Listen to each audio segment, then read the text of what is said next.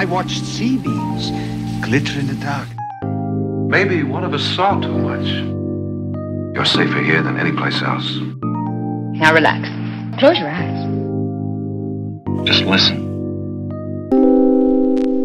Bonjour et bienvenue dans l'année lumière, l'émission qui parle de cinéma une année à la fois. Moi c'est Thibaut et on se retrouve comme d'habitude pour discuter d'une année de ciné en particulier avec comme toujours un invité. Ce mois-ci l'invité est corse, il est chargé de développement euh, dans une boîte de prod télé. Euh, c'est Raphaël Blenes Ferrari. Salut Raphaël. Salut Thibaut, bonjour à tous. Comment ça va? Ça va, ça va. Bon bah merci d'avoir accepté mon invitation de participer donc à cet épisode 4 d'Année Lumière. Après plusieurs épisodes à parler d'années plutôt lointaines, on va discuter pour une fois d'un millésime récent. C'est d'ailleurs le premier épisode d'Année Lumière consacré à une année du 21e siècle. Bref, aujourd'hui, on discute de 2003.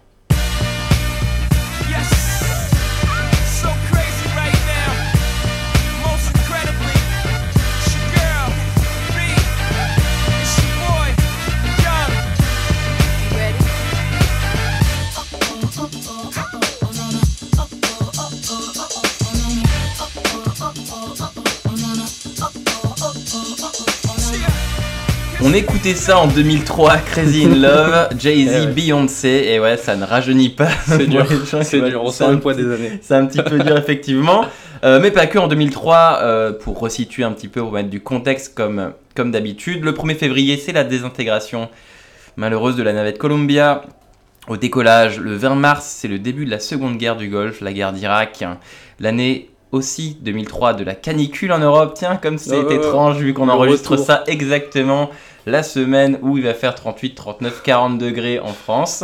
Euh, jolie coïncidence, une canicule qui en 2003 aura fait quand même 70 000 morts en Europe. Bref, c'est aussi 2003, enfin la création de la plateforme de vente en ligne iTunes, où pour la première fois on pouvait effectivement aller sur euh, une plateforme qui nous proposait euh, des achats de titres euh, à l'unité, effectivement, pour euh, 99 centimes, etc. etc. C'était le début d'une nouvelle ère dans laquelle on est encore aujourd'hui. Mais 2003, c'est encore plein de choses, et c'est du cinéma bien sûr. Et quand on parle de cinéma, bah écoutez, sans plus attendre, je vous propose de lancer le premier thème de cet épisode 4 d'Année-Lumière. Everything that has a beginning has an end. I see the end coming. I see the darkness spreading. I see death.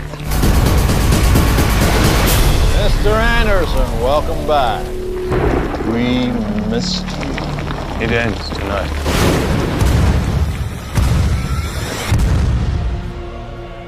Matrix, Pirates des Caraïbes, Kill Bill, Le Seigneur Anneaux, plein de franchises, plein de films qui vont dans cette année 2003 euh, mettre en place, un, repenser un certain rapport à l'événement cinéma, en tout cas un certain rapport aux attentes du spectateur. Ce que vous venez d'entendre, c'est le trailer de Matrix 3 qui a été diffusé après euh, la scène, après le générique euh, de Matrix 2. Moi je sais que personnellement je m'en souviens parce que je me souviens d'un petit cinéma en, en Savoie où, où euh, on, est- on venait de sortir de Matrix 2, donc Matrix Reloaded, euh, en Un mai événement 2003, et qui était déjà un événement parce que c'était la suite de Matrix, etc. Et on nous avait dit attendez, attendez après le générique, vous allez voir les premières images de Matrix Révolution, Matrix 3 qui allait sortir en novembre, donc 5 mois, 6 mois Très plus peu tard. de temps après. Effectivement, et c'est en 2003, c'est euh, on est à une époque où il n'y a pas forcément Internet et il n'y a pas la possibilité d'aller sur Internet et d'avoir le trailer ou les premières images. Donc pour revoir ces premières images de Matrix 3, il fallait être dans la salle. Toi, est-ce que tu te souviens effectivement de, cette, euh,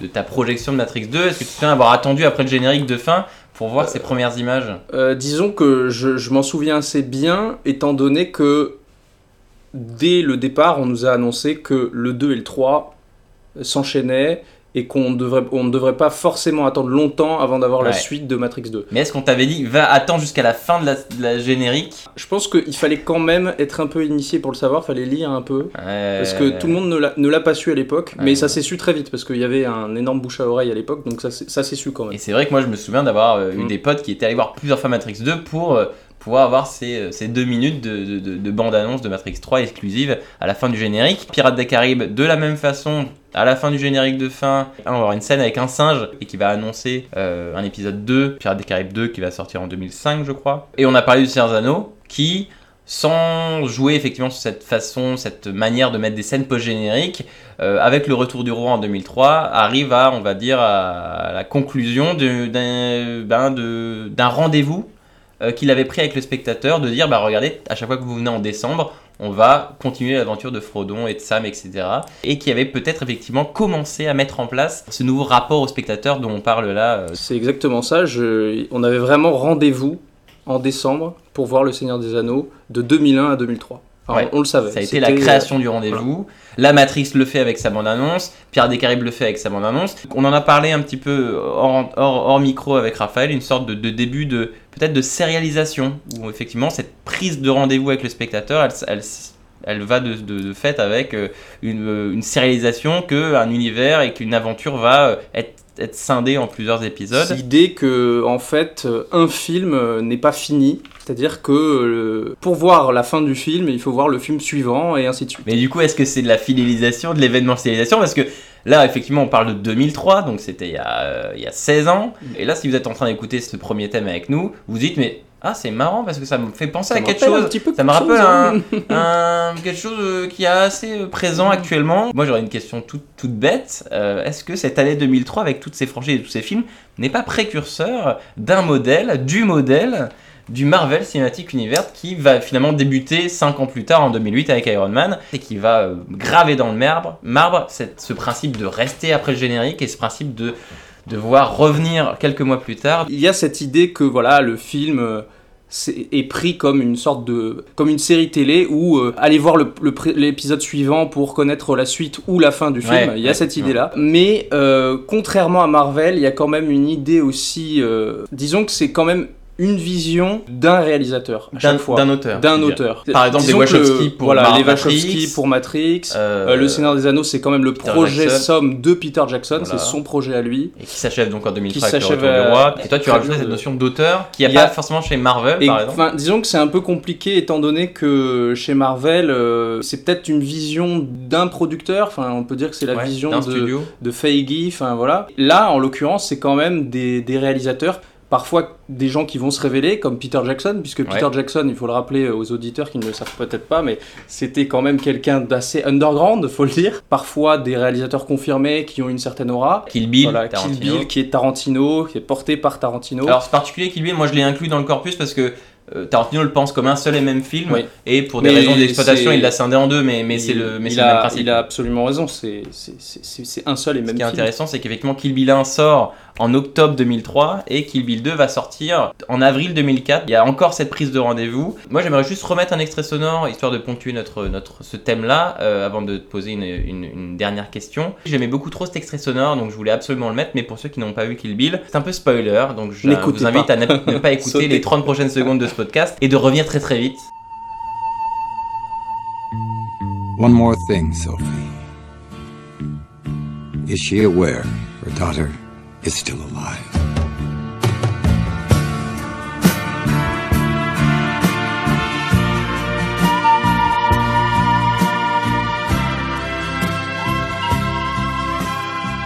Quand vous arriviez à la fin de Kill Bill de Quentin Tarantino, Kill Bill volume 1, vous arriviez sur ça, un énorme cliffhanger. euh, c'est le dernier mot de Bill qui nous donnait rendez-vous encore une fois euh, en avril 2004 pour voir la fin euh, des aventures de la mariée. Quel sublime film, je l'ai revu pour, euh, pour préparer l'émission et c'est encore, un- je crois que je- c'est un de mes, mes Tarantino préférés. Qui là n'a pas de scène effectivement post-générique, mais qui, encore une fois, comme dans cette bonne vieille technique télévisuelle, nous laisse en suspens euh, sur cette, euh, ce cliffhanger euh, avant de balancer la musique et les crédits. Donc c'est encore pour reprendre ça. Moi j'allais te poser la question de est-ce que c'est une sorte de fidélisation forcée du spectateur, genre ouais regardez l'histoire ne se termine pas là et vous devez revenir la fois prochaine pour venir, ou est-ce que c'est une façon aussi de créer l'événement? Et en fait là tu es en train de me dire non c'est la vision d'un auteur ou la vision de d'auteurs bien définis et en fait qui ont choisi de, de faire plusieurs films parce qu'en un film ça ne tenait pas et que du coup ils ont du coup euh, euh, Euh. créé leur aventure en plusieurs films en invitant le spectateur euh, à un rendez-vous au prochain contrairement à Marvel où effectivement c'est ça, stratégie du ça ne finit pas ça ne finit pas c'est la stratégie du dealer de drogue. Je donne un voilà. petit peu de, un petit peu de mon héroïne et l'histoire n'est pas et j'attends que les gens viennent pour en redemander de plus. mais l'histoire n'est pas close Elle effectivement n'est jamais close en fait. Elle est, on peut pas. Enfin, est-ce que Est-ce que c'est ça finira un jour? On ne sait pas vraiment. Disons qu'on ne peut pas faire des généralités sur tous ces films-là, parce que euh, on n'est pas face à des films euh, qui sont euh, pensés tous de la même manière.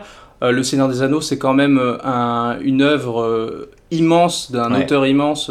Ils n'avaient pas d'autre choix que de couper le, les- enfin, de, de faire Mais- trois films. Chaque film est bien différent, mais est-ce que le fait que tous ces films-là n'a pas commencé à, à mettre la première pierre de ce qu'allait être la gestion de l'expérience spectateur pour les franchises et pour les films de blockbuster au 21e siècle, qui va finalement arriver en M- avec le MCU quelques années plus tard Est-ce que ça n'a pas mis la première pierre de- d'une nouvelle expérience de spectateur? Je pense que maintenant on a, on a suffisamment de recul pour le dire. Je pense que, étant donné que ce modèle économique a énormément fonctionné, parce que là on ne parle que de films qui ont extrêmement bien marché, ce sont des, des énormes succès. Oui. Donc euh, une formule qui marche comme ça, euh, forcément à Hollywood, euh, elle est copiée.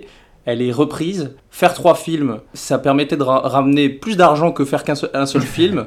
Voilà, Star Wars l'a montré aussi en son temps. C'est évident que ça a donné des idées euh, par la suite. Enfin, c'est- un modèle qui aujourd'hui est classique. C'est la norme, c'est la norme norme. Aujourd'hui, blockbuster, tu as ouais. exactement raison. Et tu- et un blockbuster ne se conçoit pas comme un seul film. C'est- C'est des franchises. On pense plus à un film. On pense aussi aux deux suivants, aux trois suivants qui vont arriver après. Quoi. Oui, là, effectivement, on parle de scène post-générique, on parle de scène post-crédit. Ça n'a pas été les premiers films à faire ça, bien sûr. hein. Euh, Retour vers le futur. Euh, Retour vers la future. euh, alors souvenez-vous, à la fin de Retour à la future 2, on avait la bande-annonce de Retour à la future 3 déjà.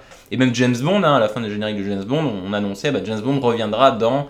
Et ça, d'ailleurs, ça a fait quelques petites coquilles dans la saga parce qu'ils annonçaient un film et en fait c'était pas celui-là, etc., etc. Mais voilà, ce, ce principe de donner rendez-vous aux spectateurs euh, avait déjà été fait au passé. Et là, on a, bah, on va dire, plein de franchises qui se croisent à la, à la même année. Bah, ce rendez-vous de post-crédit, post-générique, maintenant, il est, il est usé, il est abusé. Il est même devenu, comme tu le disais, quelque Un chose d'une gimmick. évidence. C'est un gimmick. Même fatigant. En fait, les histoires ne se terminent plus. Est-ce que ce modèle-là, il n'a pas des limites? Est-ce qu'il déjoue pas un peu les attentes du spectateur? Parce qu'on lui dit, en fait, ce que tu viens de regarder, c'est pas la fin. Est-ce que le public va pas être lassé? On va s'en rendre compte dans les années prochaines. On va voir comment, euh, par exemple, Marvel va réussir son après-Endgame. Fatalement, euh, tout, tout modèle euh, a, a une fin. Le, le blockbuster de, de l'été n'a plus la forme qu'il avait dans, dans- dans- dans certaines années. Puis depuis, justement, les débuts des années 2000, on a eu ce blockbuster d'hiver qui n'existait pas forcément avant. C'est-à-dire blockbuster d'hiver. Cette fidélisation avec le Seigneur des Anneaux, tous les hivers, on savait qu'il y avait ce blockbuster qui arrivait. Aujourd'hui, on l'a avec Star Wars, donc on a ce, ce modèle-là. prise de rendez-vous, mais après, c'est une prise de rendez-vous. pour, pour les gens qui sont, qui sont connaisseurs Parce que les gens qui vont voir le, cinéma, ils savent pas forcément. euh, Enfin, nous, on est au courant parce qu'on aime le cinéma, donc on sait ce qui va arriver l'année prochaine et dans deux ans, dans trois ans, on connaît les calendriers, mais. Les gens qui vont au cinéma comme ça, peut-être qu'ils sont pas au fait de cette prise de rendez-vous. En fait, ils, apprennent qu'il y a un autre film Voilà. au moment où ils vont voir le film et où il y a cette scène de post-générique Mm. véritablement. Souvent, ouais. En fonction du mastodonte Marvel et de comment il va réinventer son modèle, s'il le réinvente, s'ils se disent on va peut-être arrêter de faire des scènes post-crédit, l'industrie risque de, de changer aussi. Dans le cinéma, généralement, c'est toujours le gros euh, qui provoque. En fait, c'est la chute du gros qui provoque toujours le changement. Et fatalement, quand ce gros va se casser la gueule, eh ben, fatalement, tous les autres arrêteront de faire comme lui. On en parle beaucoup en plus de ce. Euh, surtout avant Endgame, en fait, on avait l'idée que on arrivait à la, à la limite du À projet conclusion. à une Ouais. conclusion et que peut-être que les gens allaient se finir par se lasser de cette sérialisation continuelle, de, de, de, de ces films qui ne sont pas forcément des films. Est-ce que le changement peut pas venir simplement du spectateur qui va en avoir marre Ah bah, de- le- d'avoir ses attentes déjouées et de dire simplement effectivement bah en fait nous on a envie d'autre chose on a envie d'histoires qui se terminent pour de bon et on a envie de dire au revoir à des gens et de pouvoir avancer et de pas devoir euh, se traîner des gens pendant c'est- 10 ans C'est Euh, l'histoire du, du verre à moitié plein, à moitié vide. Si, euh, si fatalement ils échouent, c'est que le spectateur aura dit non au bout d'un moment, et tant mieux. Enfin, c'est c'est toujours le spectateur qui doit dicter euh, au final ce qu'ils vont bouffer comme produit culturel pendant les 15 prochaines années, quoi, du coup. Après, pour être un, un très gros lecteur de comics moi-même, enfin, c'est- un truc euh, qu'utilise le comics euh, toujours, quoi. et depuis bien plus longtemps Et depuis bien plus longtemps. Et oui, je rappelle que cette année, nous fêtons les 80 ans de Batman. Batman n'est toujours pas fini. Ah là là, Voilà. bah, du coup, donc, donc, rien, rien à l'horizon qui pourrait nous amener à changer ce, ce rapport, on va dire, avec le spectateur. Tant qu'on voit des bons films et que le spectateur y trouve son compte, pourquoi pas Mais fatalement, un jour ou l'autre, toute chose a une fin. Donc forcément, qu'a amené cette année 2003 va finir par euh, s'estomper et on aura autre chose. Peut-être pire, peut-être mieux, et tant mieux. C'est beau parce que tu dis ça, toute chose a une fin, parce que c'est exactement la tagline de Matrix 3, Oui, justement, qui, évidemment. euh, qui dit tout ce qui a un début a une fin. Ce qui est assez drôle, Voilà, c'est qu'on on fait, exactement on fait ce podcast-là, donc en plus d'être une semaine de canicule, tout comme l'année 2003, on fait ce podcast-là euh, la même semaine où on apprend que Matrix 4 est en préparation. Avec Michael B. Jordan. Voilà, donc finalement, ça déjoue un petit Est-ce peu que notre les thématique. choses ont vraiment une fin Voilà, ça, c'est, ça ce sera encore à voir, c'est quand Matrix 4 va, va sortir dans quelques années. Je crois qu'on a fait le tour effectivement de cette question. Il est temps de- d'aller de l'autre côté euh, du monde, car 2003 c'est l'année d'un cinéma en particulier, c'est l'année d'un pays. Bref, le thème numéro 2, on est parti.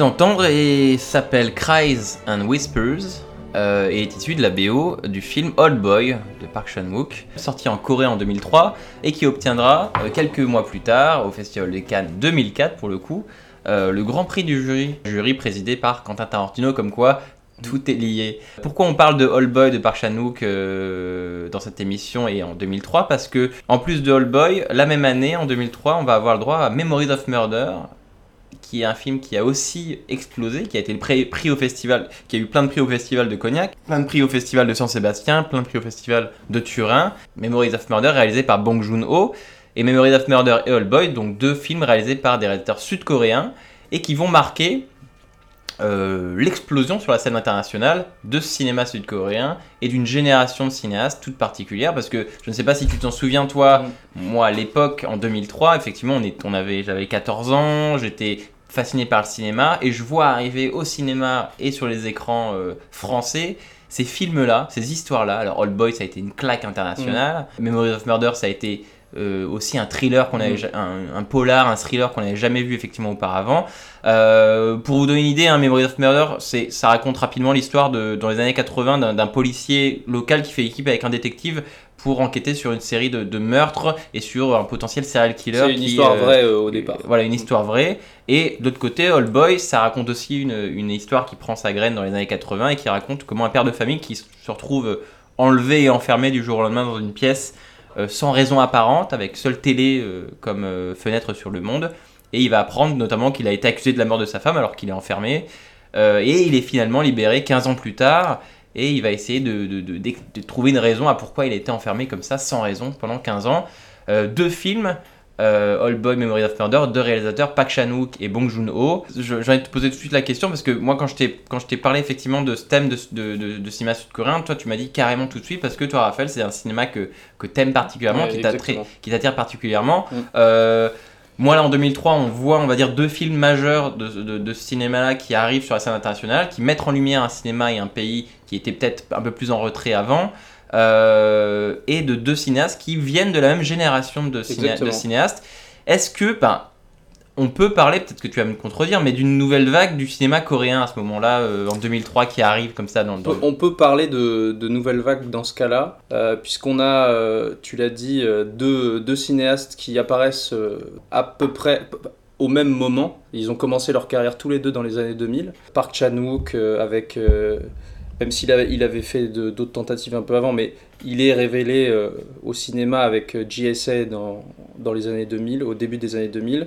Bong Joon-ho avec euh, Barking Dogs, donc aussi la même année en 2000. Ouais. Donc tous les deux arrivent la même année et tous les deux se révèlent aux yeux du, du monde au sens large la même année, donc 2003.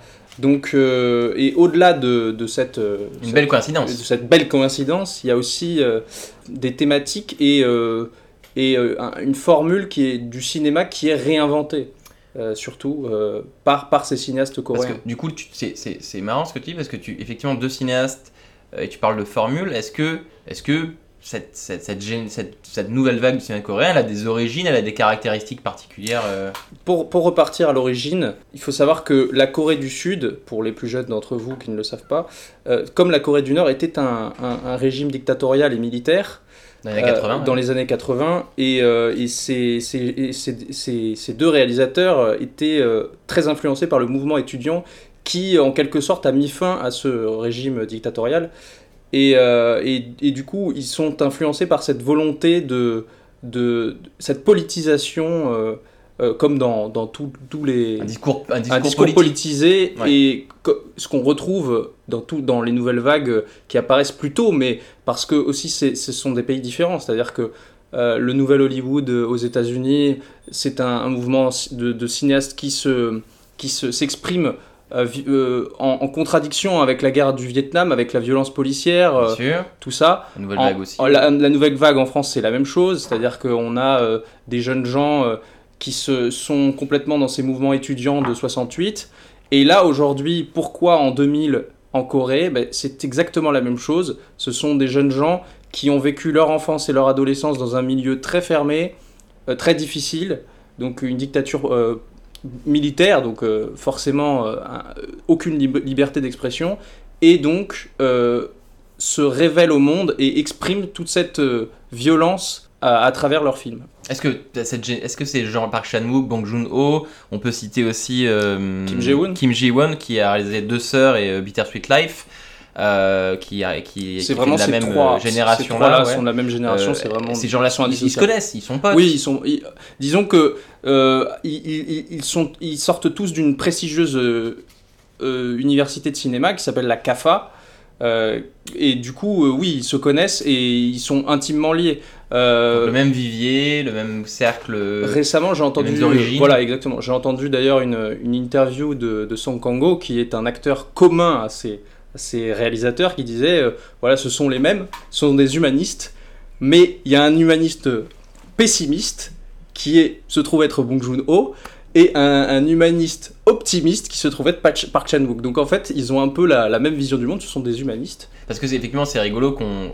Là, on en parle parce qu'on est en 2003 et, qu'on et que qu'en faisant l'émission, on se rend compte qu'en 2003, tu as cette éclosion-là de cinéma euh, qui arrive sur le- la scène mondiale. Et encore une fois, coïncidence euh, heureuse, euh, on se retrouve en 2019 où, en 2019, euh, la Palme d'Or est celle euh, décernée à Parasite de Bong Joon-ho, ce même Ouais. Bong Joon-ho qui a réalisé Memories of Murder et qui va réaliser plus tard The Host, Le Transpersonnage, Mother, euh, euh, Okja, pour n'en citer que quelques-uns.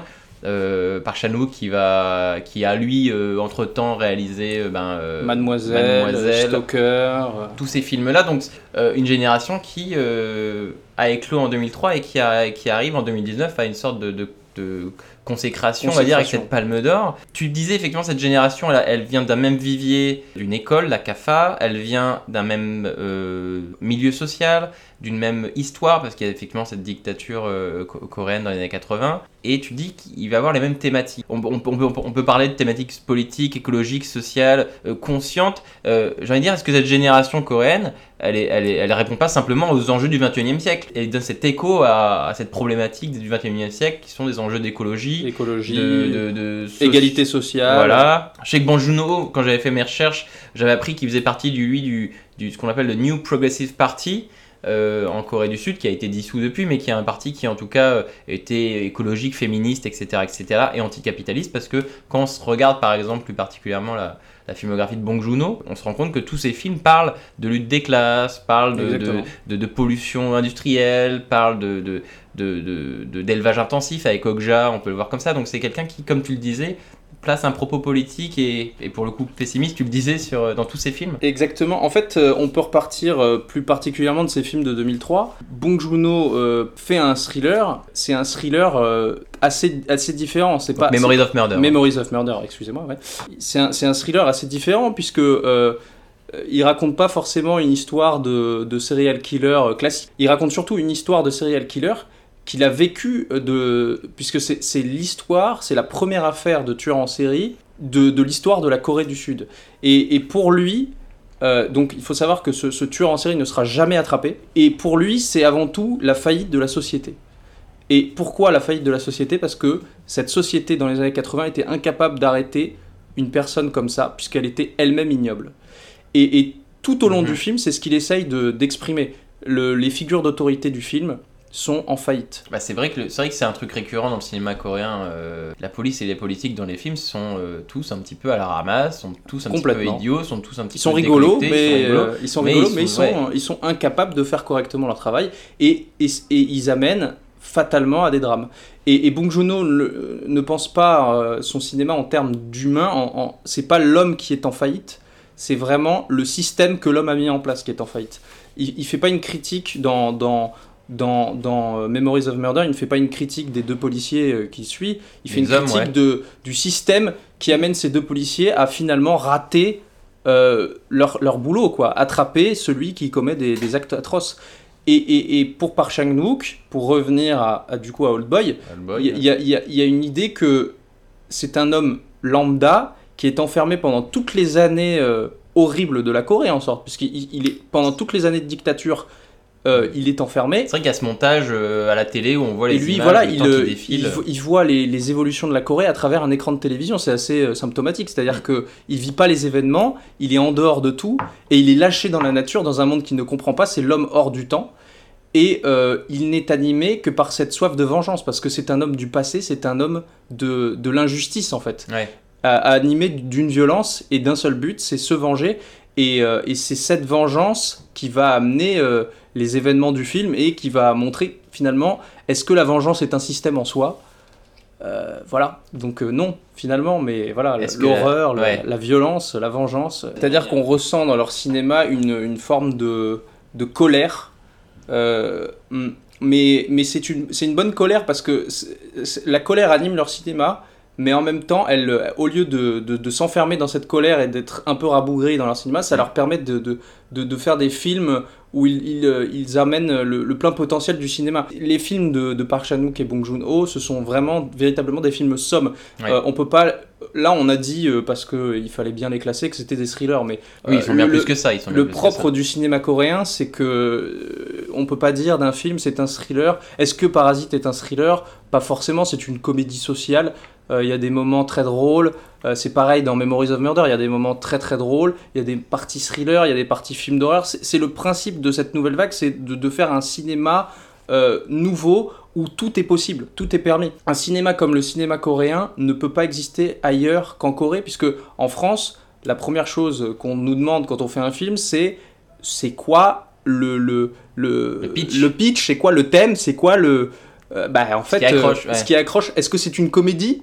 Hein, Est-ce qu'on va voir une comédie sociale Dans avec euh, avec euh, Christian Clavier euh, une comédie bourgeoise? Est-ce qu'on va voir un film d'auteur euh, plus politique? Les, les Coréens, ils ont une espèce d'idée un peu anarchiste de dire euh, bah, fuck, on s'en fout, on fait tout à la fois quoi. Et on va à fond et puis euh, et puis et puis ça gagne des prix et puis ça fait des films formidables. Et c'est le Et- propre aussi de des, des des cinéastes qui vont dans, dans- qui font une nouvelle vague en fait, une Ouais. nouvelle forme de cinéma, c'est d'aller au fond des choses et de dire bah euh, on fait fi des convenances, on va à fond et puis voilà, on voit ce que ça donne et euh, souvent ça, ça donne des choses pas mal quand même. Et d'ailleurs, tu, tu me disais euh, hors antenne, enfin hors, hors micro, que, que bah, cette génération-là, euh, cette nouvelle vague coréenne, bah, s'inspirait quand même beaucoup du cinéma français, parce que quand tu me cites comme ça, comédie sociale, ce côté un peu satirique, disent, etc., hein, etc., d'ailleurs. tu- on pense à Chabrol, on pense à, à, à, à d'autres Henri. Verneuil, Voilà. même Clouseau. Ah, enfin, Clouzot, ce, ce- beaucoup, ce ouais. sont, ce sont des réalisateurs qui ont inspiré euh, ces, ces cinéastes-là. Clouzot et Chabrol, et, Chabrol, sont remerciés dans le discours, dans le discours de, de la de Palme d'Or. De- Palme Verneuil est, est souvent cité par Park Chan-wook.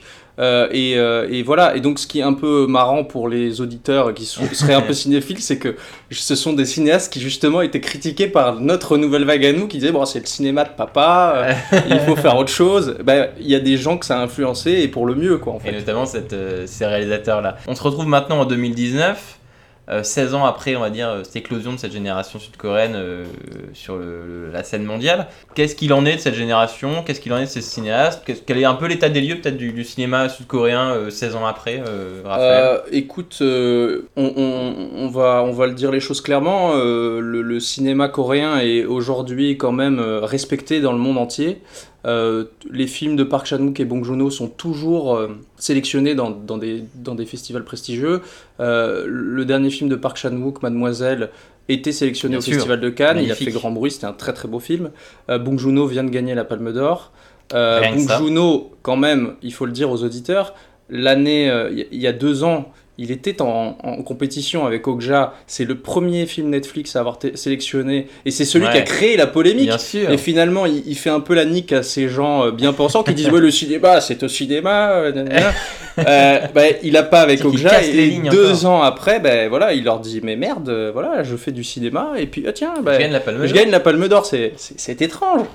Donc euh, voilà. euh, on- est-ce que ça a donné des petits. Cette... Parce que là, on parle d'une Ah, génération oui. qui a maintenant quoi, qu- 50, 50 balais. Ouais. Euh, est-ce qu'il y a des, des nouveaux cinéastes qui sont arrivés dans le, dans le sillon de ces. Qui ont, qui ont pris naissance. Moi, je pense à, Ouais. moi, je pense à Naong Jin euh, avec The, Chaser, euh, The, The Murderer, Murderer. qui sont deux films. euh, Et, et assez- The Stranger. fous. Et The Stranger que je n'ai pas vu malheureusement. Eh ben écoute, Mais en tout euh, cas, qui est un cinéaste, Voilà. euh, Naongji, qui, euh, qui, euh, qui était assez, assez Euh, saisissant, assez fou. Exactement, c'est-à-dire que il a, je pense que Naong Jin il fait bien la synthèse entre les deux, euh, entre Park Chan-wook et entre Bong Joon-ho, c'est-à-dire que il est, il est dans, dans cette espèce d'extrémisme de Park Chan-wook de dire bon je vais dans des zones un peu inconfortables pour le spectateur, et en même temps il est dans cette maestria euh, absolue de Bong Joon-ho de dire euh, voilà euh, je, je vais montrer des choses qui n'ont pas été vues. et, euh, et donc, oui, Naong Jin, euh, voilà, il est allé à Cannes pour The Stranger. Et, et il est allé à Cannes aussi pour euh, The Murderer. Et Ouais. voilà, euh, il n'a pas gagné de prix encore euh, très prestigieux. Euh, bien que je crois que The Chaser ait eu un, a eu un prêt à Cognac, faudra vérifier, mais je crois qu'il a eu un prêt à Ouais, ce Cognac. serait pas étonnant. Mais, euh, mais euh, voilà, c'est un cinéaste fo- forcément qui va compter et qui, qui compte déjà en Corée. C'est un, cinéaste qui, qui est important et qui fait des entrées en France. Donc voilà, est-ce qu'il y a d'autres. leur- Est-ce qu'il y a Oui, en- moi, moi je, je peux aussi citer récemment Ryu Song-won qui a fait un film euh, extraordinaire qui est sorti en France mais qui a fait très peu d'entrées donc je vous invite à l'acheter en DVD. Euh, Son film s'appelle Battleship Island et il raconte euh, l'histoire de, ce camp de concentration japonais. qui, les Japonais en fait enlevaient des Coréens euh, pour, pour travailler dans une, dans une île euh, euh, voilà, mine, une île minière, et c'est l'histoire de leur révolte, et voilà, et c'est encore un film important qui n'a pas eu la visibilité en fait euh, méritée. Mais voilà, c'est encore une fois, il y a une maestria et tout, tout, tout le temps, il y, a des- il y a ce genre de pépites qui pop comme ça. Et, et, et, Kim Ji-woon aussi. Enfin, Kim Ji-woon, c'est différent parce qu'il est de la même génération. Il est, il est, il est, Mhm. il est cité comme, comme euh, faisant partie de cette nouvelle vague. Donc lui, c'est pas un petit, mais il a fait par exemple I Met the Devil, qui est un film absolument fou, Ouais. fou furieux. C'est un, en fait, c'est un, fois, Tom, un- un et Jerry, c'est un Tom et Jerry hardcore. C'est un tueur en série qui a le malheur d'assassiner la petite amie d'un d'un d'un agent des services secrets sud-coréen. Et cet agent sud-coréen décide de lui foutre la misère pendant deux heures. Donc c'est un film très dur à voir, mais euh, d'une maestria folle, encore une fois. Donc On peut peut-être remercier, euh, pour doucement conclure, euh, que ben, euh, ces films coréens-là arrivent en France euh, grâce à des distributeurs qui Mm. croient en eux. Joker. Les Joker, Wildside, Wildside, Carlotta. Carlotta, effectivement, qui sont des distributeurs français qui décident de prendre ces films coréens et de nous les montrer. Et merci à eux. Merci, cas, à eux. merci infiniment. Voilà, Raphaël est très. Merci Raphaël de nous avoir fait cette, ce petit voyage Oui, à travers le cinéma sud-coréen. Donc, tout sur cette année euh, 2003, qui aura vu deux films sublimes Memories of Murder de Bong Joon-ho et All Boy de Park Chan-wook euh, arriver sur les écrans. Pour terminer ce thème numéro 2 et avant d'enchaîner sur notre dernier thème de l'émission, j'aimerais simplement vous recommander euh, quelque chose en particulier qui est que, ben, en Corée, il y a la Corée du Sud, bien sûr, mais il y a aussi la Corée du Nord. Non. Et si vous êtes Incroyable. et incroyable. Et si vous êtes curieux de, des films de, de Corée du Nord, sachez que vous pouvez les voir, car il y a un coffret Wildside qui s'appelle Regard sur le cinéma nord-coréen, qui promet quatre films quatre- de quatre, euh, quatre visions. Moi, je les ai vus, ces quatre films. Et c'est vrai que c'est assez étonnant parce que le cinéma de nord-coréen, on sait pas trop à quoi s'attendre. À part les films parce- d'animation qui sont célèbres dans le monde entier. voilà. Mais ce cinéma nord-coréen, il a plein d'intérêt parce que c'est un cinéma qui est techniquement euh, assez phénoménal. C'est très très beau, c'est très très bien fait, c'est très très bien euh, éclairé. C'est très, ouais, c'est vraiment assez impressionnant. Par contre, c'est toujours un petit peu daté. C'est-à-dire qu'un film des années 4- 80 ressemblera à un film des années 50 et un film des années 2000 ressemblera à un film des années 80. Mais en tout cas, ça vaut le coup. Donc, d'œil. Donc, si vous êtes curieux de, de, de cette autre partie de Corée, de cinéma de, la Corée du Nord, sachez qu'il y a donc ce coffret Wildside regard sur le cinéma nord-coréen. Est-ce que tu voulais ajouter quelque chose euh, pour terminer Euh, écoutez, oui, une petite recommandation, je pense. Euh, en ce moment, sur OCS, vous pouvez euh, découvrir le documentaire sur l'anniversaire des 15 ans de Memories of Murder. Il y a de très belles anecdotes. Et euh, ils sont allés trouver tous les, toutes les personnes qui ont collaboré sur ce film euh, extraordinaire. Donc, euh, si vous êtes abonné au CS, n'hésitez pas à le regarder. Donc, Memories. Et si vous ne l'êtes pas, profitez du mois gratuit pour aller le voir si ça vous intéresse. Eh ben, merci beaucoup Raphaël pour ce petit heads up, pour cette petite recommandation. Et voilà qui nous lance merveilleusement vers le troisième thème de cette émission.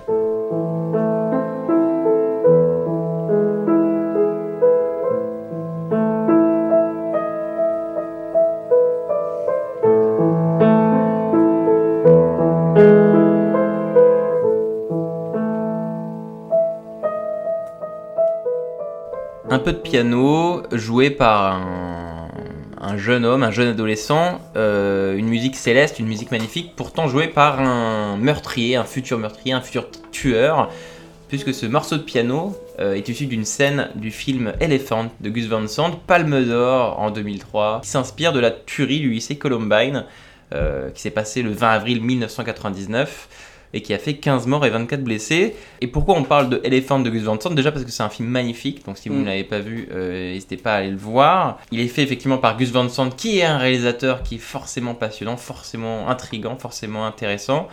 Euh, encore une fois, si vous ne connaissez pas ce réalisateur, c'est quelqu'un qui a fait euh, Will Hunting, qui a fait euh, le remake de Psycho, qui a fait des films comme Jerry, qui a fait récemment, il a fait quoi récemment? Ouais, si, il a fait Harvey Milk. Harvey Milk. Euh, bref, sa filmographie est longue. C'est lui qui a My Own Private Idaho, euh, Malanoche, bref, plein de films euh, qui s'étalent comme ça sur plusieurs décennies de cinéma. Et Elephant, donc euh, sur cette tuerie de Columbine, est un projet et un film atypique puisque c'est un film euh, qui va être entièrement peuplé de non-acteurs, on va dire, T'as pas d'acteurs professionnels, et va avoir une approche euh, particulièrement minimaliste.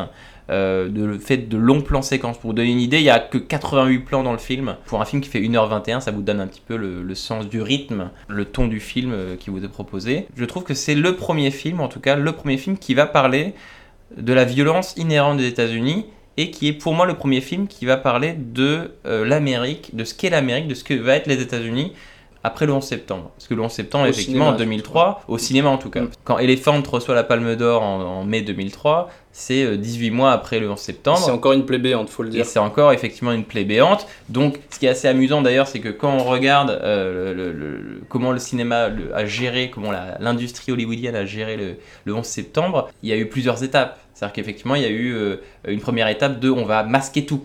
On va tout Mm. cacher, on va tout couper. Euh, on se souvient des scènes de Spider-Man où il y avait le World Trade Center, on les a enlevés. On se souvient des scènes de Men in Black 2 où il y avait le World Trade Center, on les a enlevés. On a les génériques de séries télé, les Sopranos, on enlève le World Trade Center. Il y a- on- la première réaction a été une réaction de, de, de, de, de- masquage, de- d'effacement de, de, de cette réalité-là véritablement. Euh, avant, et on en parlera plus tard dans le thème, euh, que l'industrie digère l'événement, le traumatisme, Et, et, se replie sur soi, sur des histoires intérieures. Exactement, et en parle. Et, et ce qui est intéressant, c'est que ben, Elephant arrive en 2003, parle de la tuerie de Columbine. Du coup, entre guillemets, il est, il est, il est un peu tard par rapport à la tuerie de Columbine, puisqu'il arrive 4 ans après. Mais du coup, il arrive tôt par rapport au, au 11, au 11 septembre. Et il, il devient un objet pertinent et, et intéressant parce qu'il parle du coup de, de, de cette violence inhérente aux États-Unis, du fait qu'on peut avoir des accès aux armes, etc. Etc. D'ailleurs, il s'appelle Elephant, et c'est un peu effectivement, dont on va parler de The Elephant in the Room, l'éléphant dans la pièce, c'est-à-dire qu'on parle du problème qui est là et qui est tabou et qu'on n'évoque pas aux États-Unis, qui est que ben, s'il y a autant de morts, autant de violence aux États-Unis, c'est que ben, tout simplement il y a les C'est armes. facile et- de se procurer des armes. donc un Elephant parle du, du coup de ce nouveau traumatisme américain, ce, ce terrorisme intérieur, cet ennemi intérieur, parce que, parce que la tuerie de Columbine, c'est deux adolescents américains avec des armes américaines qui vont du coup faire un massacre, et même que le 11 septembre, ce sont des vols intérieurs. Des gens qui Euh, se sont formés à l'intérieur des États-Unis. Exactement. Elephant, en tout cas, met à jour, comme tu disais, cette plaie béante, Mm. qui est cette violence. Pour moi, le, le premier film qui lance cette vague d'introspection est encore un film qui parle de la tuerie de Columbine. Pour moi, c'est Bowling for Columbine de, de De Michael Michael Moore, qui est le film qui le révèle aux Jeux du Monde, quand même. Donc le documentaire. le documentaire sur la tuerie de Columbine. Et, et c'est ce film-là euh, qui engendre par la suite, euh, qui métastase cette, euh, cette idée de l'ennemi intérieur. Et Donc finalement, le même sujet qu'Elephant. le même sujet qu'Elephant. et, euh, et, et- et qui désacralise un peu ce rêve américain, puisque finalement, cette tuerie de Columbine, comme c'est très très bien montré dans le film Elephant, c'est surtout l'écho d'une d'une jeunesse désabusée, en fait, du- d'une jeunesse qui s'ennuie, Ouais. qui, qui, qui ne sait pas enfin, où aller, comment y aller. Enfin, c'est la fin d'un, d'un- du rêve américain, quoi, profondément. Et c'est ce que symbolise aussi, finalement, le 11 septembre. C'est-à-dire que au final, le, le 11 septembre, c'est la, c'est la preuve ultime que l'Amérique n'est pas toute puissante et qu'elle peut être frappée en son sein par n'importe qui, par des gens qui ne sont peut-être pas américains, mais qui viennent de l'intérieur pour frapper directement au cœur la- la- les États-Unis. Mhm, Et c'est cette idée-là, c'est de, de voir des, des jeunes complètement désabusés, qui savent pas où aller, qui savent pas comment y aller, et, et, et, et en fait, la société ne leur propose pas une alternative crédible à leur vie de, de, de, de, de, de personnes désabusées. Euh, Oui, parce qu'on voit les jeunes qui, les jeunes qui organisent la tuerie. Tu- Bon, là, on a eu l'extrait sonore, effectivement. C'est pas des monstres, ça va être- Non. ils jouent du piano, ils lisent des livres, C'est des ont- adolescents euh, lambda, ils, quoi. ils socialisent, euh, etc., Ouais. etc. Effectivement, bah, dans le film, t'as euh, euh, t'as ces scènes de, de- où ils ont, où les futurs tueurs euh, s'organisent, ont leur vie, ils jouent au piano, ils ont une vie d'adolescent, on va dire lambda, et on va avoir euh, de l'autre côté des victimes entre guillemets qui eux, comme tu disais, on, vivent dans une sorte, ben, ils sont jeunes, mais une sorte de- Ils sont dans d'indifférence. le move. Ils sont dans le ils- move. Voilà, ils flottent, ils- subitement il y a cette, il y a cette violence qui, qui, qui, qui arrive. euh, En fait, et- là, ce qui est bien fait dans le film, c'est que la violence est indissociable de la, du caractère humain des deux personnages qui commettent la violence. Parce que ils ils ils- c'est une tuerie aveugle sans être aveugle. C'est-à-dire qu'ils vont croiser des jeunes euh, avant d'entrer dans le lycée. bien sûr. Et il y a cette scène terrible qui. il y a un, des, un des jeunes qu'on suit le plus, c'est un petit blondinet qui est sur l'affiche. euh, Ouais, euh, il, il sort du lycée au moment où ils vont rentrer et, euh, et- et il va leur dire mais euh, qu'est-ce qui se passe, qu'est-ce que vous avez? Et, et- leur, leur réflexe, ils pourraient lui tirer dessus. Ils sont armés, ils, ont, ils vont commettre Ils des passent choses avec les sacs dans lesquels ils ont Euh, les voilà, armes. ils ont les armes et ils vont lui dire mec, reste pas là, ça va chier. Et, euh, et voilà, et Oui, du oui. coup, il y, a- il y a cette part d'humanité. Il, il- il- elle est, elle est complète. Enfin, euh, ce qui se passe, c'est que y a, y a- y a un- y a- à partir du moment où il passe la porte du lycée, il y a un, y a un Il y a un twist, switch. il y a un switch, et, euh, et voilà, et qui est, euh, qui est expliqué dans le film par euh, voilà cette génération de, de personnes qui ne savent pas euh, Ouais. si si la société est faite pour eux. D'ailleurs, la réalisation de Gus Van Sant marque bien ça parce que c'est une réalisation du coup tout en plan séquence où, euh, où les, les élèves effectivement se, se croisent, on en, on, en, on- on en suit un, puis on en rencontre un autre, on, le, on lâche le premier, on va suivre le deuxième, on rentre dans des pièces, on s'arrête sur des moments et puis on laisse passer le temps, on a c- cette notion de permanence du temps qui met en place effectivement aussi le, ce fameux ultimatum, ce compte à rebours, hein, euh, donc c'est une logique de mise en scène importante. Et c'est un film surtout qui s'attache aux petits moments de la vie, euh, de la vie des adolescents. C'est-à-dire que on voit des petites choses, on, les voit euh, dans leur lycée faire des, non-événements. En fait, c'est pas un film de, euh, qui, qui s'attarde sur l'événement. C'est un film sur le non-événement, sur Ouais, les petites choses. Parce que, en fait, pour bien comprendre comment euh, se construit euh, les personnages, il faut les voir dans leur vie de tous les jours et, et- et comment le drame va, va arrêter net euh, des choses pour tout le monde en fait. Ouais. Parce que c'est- un drame absolu puisque ce sont des jeunes qui Les vont premiers tuer. amours, des photos qui Voilà. sont à développer, des choses comme ça, des, des, petites choses Comment- de rien. Mais qui vont être arrêtées net par l'événement. voilà, et, euh, et finalement, les, les gens qui commettent, qui commettent ces, ces horreurs sont des criminels et arrêtent leur vie à ce moment-là, Oui. et ils vont arrêter la vie d'autres personnes qui sont finalement très proches d'eux au final. ça rentre dans cette logique de d'un portrait de l'adolescence. On va avoir le- l'adolescent qui va faire du piano, on va avoir l'adolescent qui socialise, on va avoir l'adolescent qui joue aux jeux vidéo parce que c'est un adolescent. C'est un Et parce que adolescent. voilà, et, et que et que pour le coup, il nous dit, Van Sant nous dit, regarde, il joue aux jeux vidéo et il joue au piano et il joue à plein de choses et il fait plein de choses. C'est un être humain. Et puis c'est c'est une chose qui euh, revient euh, systématiquement euh, quand, quand il y a une tuerie aux États-Unis, il y a une partie de la population qui dit bah, il y a des armes en libre service, donc fatalement des gens qui sont un peu instables s'en servent. Bien sûr. Et il y a d'autres personnes qui, pour dédouaner les armes, parlent de l'humain, disent bon, ce sont des gens défaillants, et puis en plus ils jouent aux jeux vidéo. Puisque fatalement, un jeune joue toujours aux jeux vidéo, Bien sûr. et donc ça les rend mauvais. Et donc ce film effectivement arrive en 2003, parle à la fois donc du coup du sujet qu'il euh, qu'il traite, la tuerie de Columbine, et fait écho, un écho violent et un écho euh, euh, proche au 11 septembre qui est arrivé euh, 18 mois plus tôt. C'est assez amusant comment effectivement le Hollywood a géré euh, ce 11 septembre parce que le 11 septembre euh, va opérer un changement de ton complet dans la, la- notamment les blockbusters américains parce que je sais pas si vous vous souvenez mais dans les années 90 le blockbuster américain type ça va être Armageddon ça va être ces films euh, Independence Day ces films qui vont être effectivement catastrophes où il se passe des choses Et horribles mais, patriotique aussi, surtout. mais qui vont être effectivement solaires patriotiques euh, il va y avoir des petites blagues il va y avoir effectivement des personnages un peu cocasses on pense à Bruce Willis qui fait des blagues euh, qui protège sa fille qui sacrifie à la fin Indépendance Day on sauve le chien donc il y a ce côté un peu voilà solaire et, et, et joyeux et même si des gens meurent ça reste un blockbuster un peu you etc etc Independence Day aussi, pareil. Voilà. C'est la collaboration ultime des Américains entre eux pour arriver à un but commun. Exactement. Et en fait, après le 11 septembre, on arrive effectivement à partir de 2004-2005 et dans, on va dire dans les, dans les 10 ans qui vont suivre à euh, une autre forme de blockbuster. Les blockbusters vont être tout de suite un petit peu gris, plus dépressifs, plus pessimistes. On va avoir droit à la guerre des mondes de Steven Spielberg, on va avoir droit à Batman Begins et au Dark Knight de Nolan, avec le Dark Knight qui est quand même assez, euh, assez euh, symptomatique puisque c'est quand même avec un Joker qui est euh, l'archétype même de ce méchant des années 2000. C'est-à-dire qu'avant, effectivement, dans les années 90, les méchants c'était soit les Russes, soit les. Iraniens, Voilà. soit les l'autre. Là, effectivement, euh, dans ces blockbusters-là, les méchants vont être ben, des gens Des qui sont Américains. américains, des Ouais. américains, puis des gens qui veulent le chaos, comme le Joker dans The Dark Knight, des gens qui n'ont pas forcément. euh, qui ont parfois des revendications, mais qui n'ont pas forcément des revendications euh, très, très certaines, très, très ciblées. En tout cas, des gens insaisissables et qui sont parmi nous, qui nous ressemblent. Et ça, c'est assez intéressant. On le voit que- bien dans la guerre des Voilà. mondes, euh, la, la scène où, où Tom Cruise est le plus en danger finalement, c'est quand il se réfugie dans une maison avec quelqu'un qui est déjà dans cette maison et finalement qui est très dangereux et c'est l'ennemi de l'intérieur toujours. Et puis, les, et puis surtout, ce qui est, ce qui est effectivement euh, amusant à la guerre des mondes, c'est que les extraterrestres, ils sont de là là. Les extraterrestres, ils sont dans le Ils sont sol. sous le ils sol. sont ouais. sous le sol, ils sont dans l'Amérique, ils sont Mm. en souterrain de l'Amérique et ils sortent de terre, effectivement.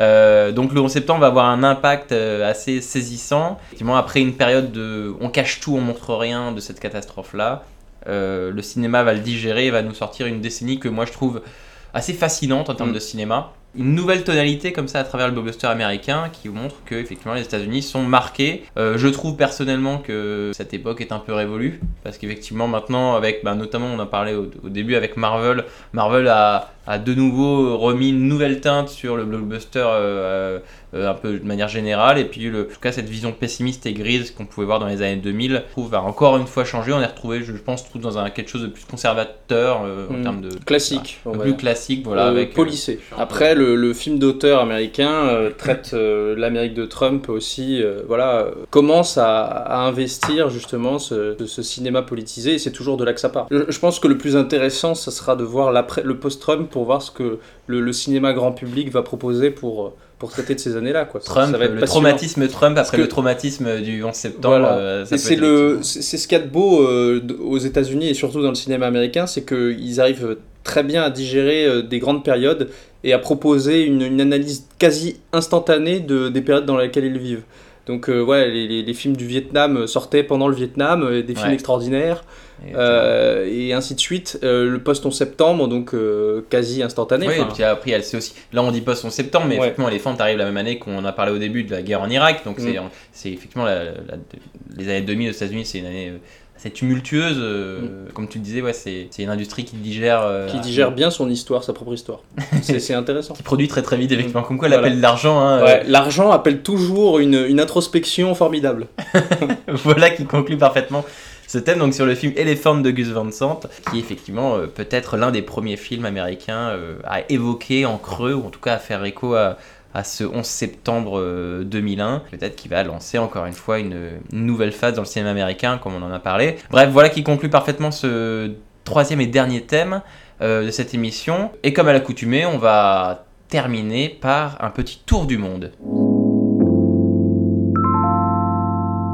Et le tour du monde, comme d'habitude, c'est euh, l'occasion de parler de films qui nous tiennent à cœur, mais qu'on n'a pas eu le temps forcément d'évoquer pendant l'émission. Le premier film que j'avais envie simplement d'évoquer, en tout cas de discuter pendant une petite minute euh, dans ce tour du monde, de mon côté, ça va être Master and Commander euh, de Peter Weir. Euh, avec euh, Paul Bettany et avec surtout Russell Crowe. Russell Crowe. Euh, pourquoi je le recommande tout simplement Parce que c'est un film de Peter Weir et Peter Weir est l'un des plus grands réalisateurs de l'histoire du monde. C'est un réalisateur qui est peu connu parce que peu médiatisé.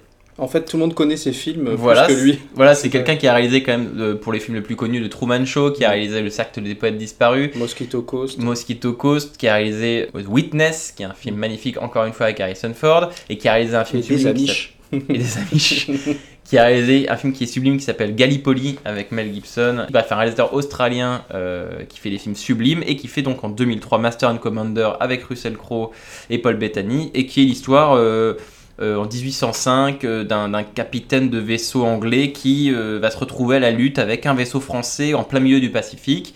Et cette lutte, on va dire, entre deux vaisseaux au moment où on est en guerre napoléonienne et où les deux pays se, tirent un petit peu la bourre pour conquérir le monde, va, va, frôler, on va dire, l'obsession pour ce capitaine qui s'appelle Jack Aubrey.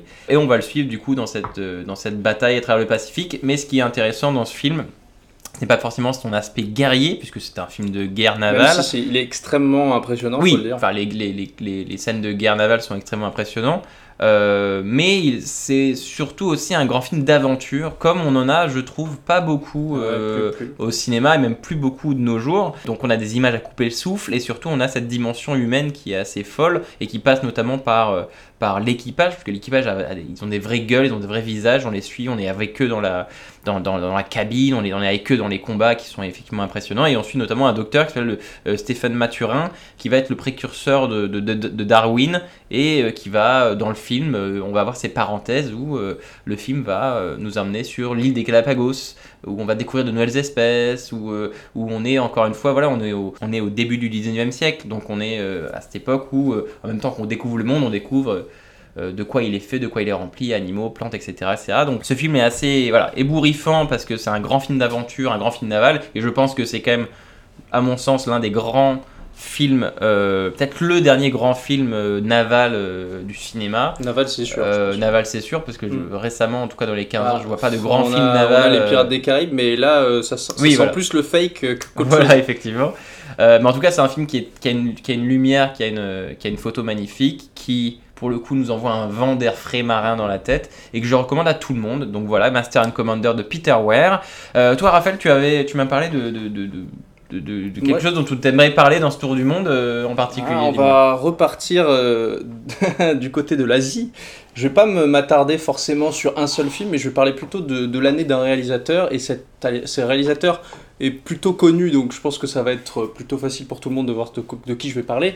Je veux, veux bien sûr parler de Hayao Miyazaki, qui, Ah. euh, voilà, dans cette année 2003, euh, voilà, est une année extrêmement importante pour lui, puisque euh, c'est... euh, Donc Hayao Miyazaki, réalisateur effectivement de Mon voisin Totoro, Totoro, de Porco Rosso, Chihiro, de Chihiro. Le château dans le ciel, le château ambulant, le vent se lève. Voilà, évidemment, La princesse on, on le présente, mais on a bien sûr plus Voilà. besoin de le présenter. c'est plus, c'est- superflu de le présenter aujourd'hui, Voilà. évidemment. Mais on le fait quand même parce que Mais voilà, mais 2003, c'est- une année charnière pour lui puisque euh, c'est un peu euh, une année de, la de, de la consécration, euh, notamment aux États-Unis, puisqu'il va gagner l'Oscar de la- le- de- du meilleur film d'animation pour Le Voyage de Chihiro.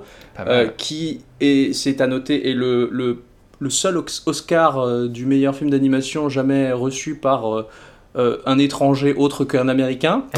voilà. euh, qui en dit long sur la, cette donc, catégorie euh, bon, des Oscars à d'animation. l'époque, pour replacer dans le contexte, c'est le deuxième Oscar de l'animation qui est donné. Euh, il y en avait eu un en 2002 Pour Shrek, pour Shrek, voilà. Et après, donc le voyage de Chihiro. On voit le, le gap. le gap énorme entre les deux. Donc ça cet Oscar-là en 2003, donc, Et pour le voyage de Chihiro. Pour le voyage de c'est c'est la, la consécration pour Hayao Miyazaki dans le monde entier. Finalement, ça, ça ne fait que parachever son œuvre puisque euh, il avait déjà reçu euh, l'Ours d'Or pour ce même film à Berlin en 2002. Et euh, il, a, il a extrêmement bien marché à peu près partout. Et le- il lui manquait en fait que les États-Unis pour euh, parachever son tour du monde de, de, de, de l'épicness de, de, Ouais. du plus grand réalisateur de l'animation japonaise de tous les temps, quoi, en fait. Et c'est ce qui arrive. Et, euh, et euh, ce, ce- tout- toutes ces, tout- toutes ces prix, toute cette consécration va amener la ressortie de ces vieux films euh, au cinéma. Et euh, je tiens à revenir quand même sur un très grand film d'Hayao Miyazaki, Miyazaki qui est ressorti donc en 2003, en début d'année, en janvier 2003, euh, en France. C'est Le Château dans le ciel, qui est un de ses plus grands chefs-d'œuvre, qui sûr. est considéré comme, un, comme étant un des plus grands film d'animation japonais de tous les temps. Et qui du coup ressort également en 2003 dans les salles françaises. Voilà, il, il- en fait, Sous l'impulsion de, en fait, l'Oscar ou, euh, euh, en fait, non, puisque c'est antérieur, mais, mais c'est surtout Shihiro, euh, Shihiro qui, euh, on, va le dire, a fait plus de 1 400 000 entrées, je crois, en, France, rien qu'en France. Oui, ce qui est quand même pas mal. Ce qui est énorme aujourd'hui, bon, ce sont des scores que, dont euh, beaucoup de gens rêvent, dont, Ouais. dont beaucoup de gens rêvent. Et, euh, et du coup, euh, ça- cette consécration de Shihiro amène la ressortie de classiques au Japon, de, de, de, de, de- Miyazaki, enfin, au Japon, est quelqu'un de déjà établi. Enfin, Bien c'est- sûr, bien sûr. c'est déjà une sommité. Et ces films ressortent en France. Et donc, le, le premier d'entre eux, c'est Le Château dans le ciel qui est un film euh, extraordinaire. Et on, pour resituer, donc il est sorti au Japon en, le 2 août 86. Ah oui, donc Donc il y a 26 très très très longtemps. extrêmement longtemps. Et en fait, je pense que je mets au défi quiconque de voir ce film, euh, surtout à l'époque, et de dire que c'est un film de, de 1986. C'est-à-dire que on le met à côté de La Petite Sirène, qui, je le rappelle, est Sorti sorti en en 89. Euh, c'est dur pour Disney. Euh, D'ailleurs, euh, Disney ne se trompe pas puisque ce sont les distributeurs maintenant euh, automatiques de Miyazaki en France et dans le monde. Buena Vista. ouais. Buena Vista en tout cas, voilà, une filiale de Disney. Mais, mais voilà, donc j'invite les gens à, à absolument re-regarder donc Chihiro d'abord et Le Château dans le ciel ensuite, qui sont deux films euh, extraordinaires. Euh, je sais pas si tu veux en dire des. Non, mais, mais, mais bah, en plus, pour compléter cette année, effectivement, où l'animation est à l'honneur, et Hayao Miyazaki est à l'honneur en 2003, bah, en 2003, c'est aussi une, année d'animation assez folle, parce qu'à côté, il y a Le Monde de Nemo qui sort Mm. également en 2003, il y a euh, Les Triplettes de Belleville de Sylvain Mm. Chomet qui sort également en 2003. Mais 2003, c'est en plus de ces films d'animation, euh, il y a également Lost in Translation qui sort, il y a Love Actually qui sort, il y a Dogville qui sort, il y a 21 grammes d'Inaritu, il y a Les Invasions barbares de Denis Arcand, il y a Big Fish de Tim Burton, on va avoir Haute Tension d'Alexandre Aja, un frère Cohen, Intolérable cruauté, on a X-Men 2, Daredevil, Hulk, Terminator 3, c'est encore Déjà une- des films de super-héros. déjà des films de super-héros en 2003, euh, Zatoichi de Takeshi Kitano, L'esquive de Keshish, euh, Swimming Pool de François Ozon, bref, énormément de films en 2003 qu'on n'a pas Bonne forcément année, hein. Bonne année, Bonne année, mais on Bonne se rend année. compte dans cette émission que, en fait, mine de rien, toutes les années sont un peu des bonnes années parce que finalement, quand on prend le temps de regarder, Parce que tu as eu de la chance au tirage pour l'instant. c'est un, un peu ce que j'aime faire avec cette émission, c'est que quand on prend le temps de regarder chaque année, en fait, chaque année, on a des films magnifiques. On arrive à la conclusion de cet épisode, on arrive à la conclusion de cette émission. Euh, avant de se quitter, j'ai simplement envie de vous dire que si vous avez aimé cet épisode, et je ne le fais jamais, on me reproche de ne pas le faire, mais du coup je le fais maintenant. Il si vous avez faire, aimé il faut le l'épisode, et n'hésitez pas à le partager, à commenter, à dire que vous avez aimé cet épisode, et dire que vous aimez Année Lumière, en tout cas. euh, Mettez les étoiles sur iTunes voilà. pour référencement. Je vois beaucoup de messages assez cool, assez chaleureux qui me, qui, me, qui me disent que je fais une émission qui est sympa et ça me fait Mm. plaisir. En tout cas, les retours que j'ai sont merveilleux et je vous remercie en tout cas de, de les faire et de, m'écouter. Donc, on a parlé plein de choses dans cet épisode 4 d'année-lumière. Cette année 2003, on a parlé de Matrix, de Pirates des Caraïbes, on a parlé du, Seigneur des Anneaux, on a parlé de Kill Bill. On est allé du côté de la Corée du Sud où on a parlé de cette nouvelle génération avec Bong Joon-ho, Park Chan-wook, etc., etc. Et on a parlé du film Elephant de Gus Van Sant. Bref, une année riche en émotions. Et comme d'habitude, je vais laisser l'invité du jour, Raphaël, tirer au hasard euh, l'année dont on va parler dans l'épisode prochain d'Année Lumière. Euh, donc Raphaël, tu as devant toi un générateur de nombres aléatoires. Je confirme. Euh, tu confirmes. Ouais, je confirme. Et je vais te laisser effectivement tirer cette année et, et nous dire de quoi va parler le prochain épisode d'Année Lumière. Alors, roulement de tambour. 1985. 1985, donc on se retrouve dans les années Nom 80. de Zeus. Directement, on pense 85, on pense retour euh, vers le futur. Une année qui est directement comme ça, tout de suite très très cool à faire. Bah écoute, j'ai hâte de m'y mettre. Merci Raphaël d'avoir tiré ça au sort. Merci à vous. Il me reste plus qu'à vous dire au revoir, à vous remercier de nous avoir écoutés, d'avoir écouté cet épisode d'Année Lumière. Merci à vous, merci à toi encore Raphaël d'avoir accepté mon invitation. Merci à toi Thibaut de m'avoir invité. Il me reste plus qu'à vous donner rendez-vous très très vite pour un prochain épisode d'Année Lumière. Merci beaucoup. Merci. Salut salut.